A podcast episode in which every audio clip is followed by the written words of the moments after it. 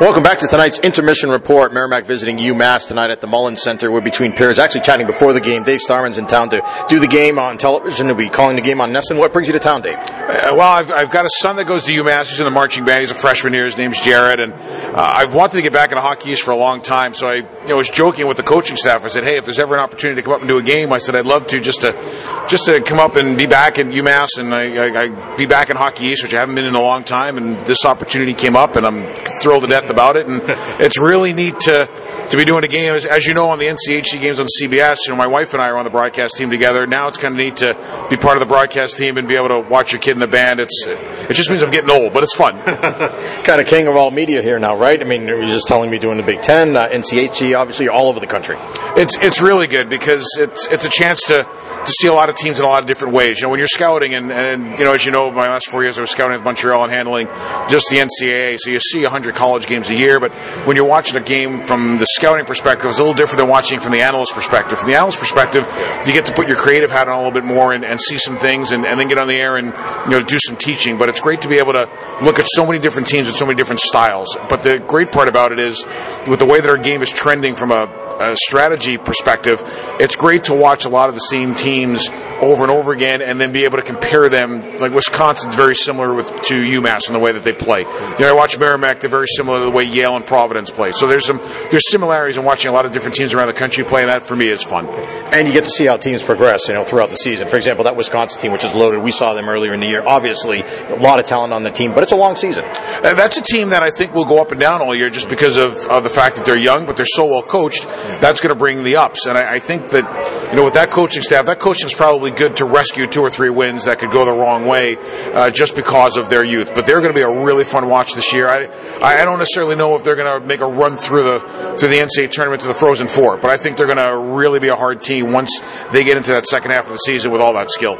Another thing you mentioned, you're scouting for Seattle now, the new club out there. Uh, a lot of good players in college hockey this year. Uh, who jumps out at you? I'll tell you what, uh, you know, when you when you look at, at the country so far, I, I've seen a few teams. Penn State is one team that, that I really like, and it's Nick Sucese kid who's playing there. He is, you know, he reminds me a lot of Blake Lizotte, played at St. Cloud State the last couple of years, is now playing for the LA Kings. And, you know, then you look at Wisconsin, obviously you got, Col- you got Caulfield, and you got Turcotte, and you got K'Andre Miller, who is a wonderful player, and his defense partner, Ty Emberson's great. And then you, know, you transfer into this league, uh, I've had a chance to watch UMass quite a bit and, and, and watch some of their stars, and it's funny, they're like a sum of their parts team. Like, it's, it's a little different than last year when Makar and Ferraro stood out, but you watch Chaffee and you watch Leonard and, and their ability to move the puck and, and, and this kid McLaughlin on the back end can go and, you know, watching Merrimack a bit, this Uens kid, I mean, boy, can he get up the, the ice and play and he can defend a bit and he's got a little bite in his game and, and I just love his hockey sense. So these are, you know, these are some of the guys in, in the early games just TV games that I've done that have started to stand out.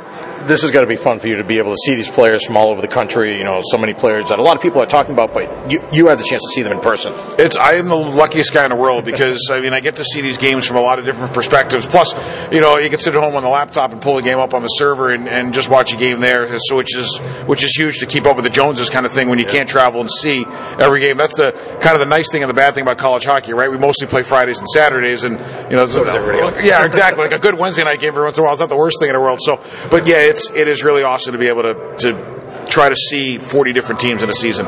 Mentioned keeping up with the Joneses. Zach Jones for UMass having a great start already to his season. How do you see him? He's a wonderful old defenseman. He, he really is. I mean, he, he's just got great feet. He's got great edges. He reads plays well.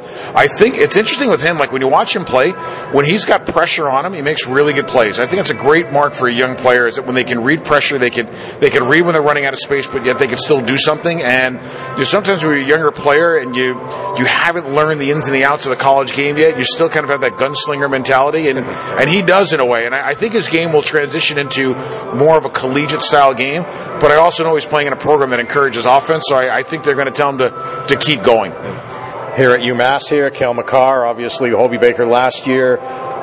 With the start that he's having this year in the NHL, he had two more goals last night uh, for Colorado that's a terrific advertisement for the game, isn't it? Uh, no question, it's a great advertisement for college hockey, and his dad might be the biggest, the best spokesman for college hockey in history. With with every time he gets on the air, he keeps talking about how great the UMass experience was, and you know, there's a younger brother, and does he wind up here? And that, I mean, it's just it's a great story. And but when you look at Cale, like last year, we said on the air a ton. You know, he could run Colorado's power play now, and this was in October. So you know, now that he's there and he's doing, and he's made a lot of smart people probably look smarter.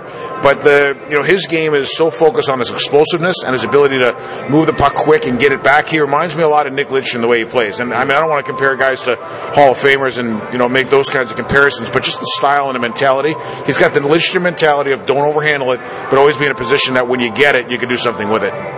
Well, as we said, you're calling a game tonight on NESN, Merrimack, and UMass. How do you see this game? A couple of teams that are, uh, you know, at different stages in their development. UMass, obviously, with the terrific season they had that last year, and they're now at the top, you know, or near the top, close to where they want to be. Merrimack wants to get there, trying to follow some of the same blueprint, I think, maybe that Greg Carvel is following here at UMass. How do you see it? Uh, this is the kind of game where, with the mobility of Merrimack's back end, they've got the ability to push the pace and make plays. But you're also going from small rink to big rink, so the mentality of how much room you have to play with and how much room you have to cover if you turn the puck over changes the dynamic. So does Scotty Borek pull the reins in a little bit and tell them to be a little bit more conservative and stay between the dots so they don't get buried in transition? That's a thought because when you look at UMass and the way they play, they are so good at layering their attack. They are so good at getting a fourth guy in there, and that fourth guy comes right up from behind where the puck carrier is. So you know that that quick trailer play is there, and and when you move that puck back to the trailer and over, you get like that triple trailer effect, and, and that can really confound a young team. So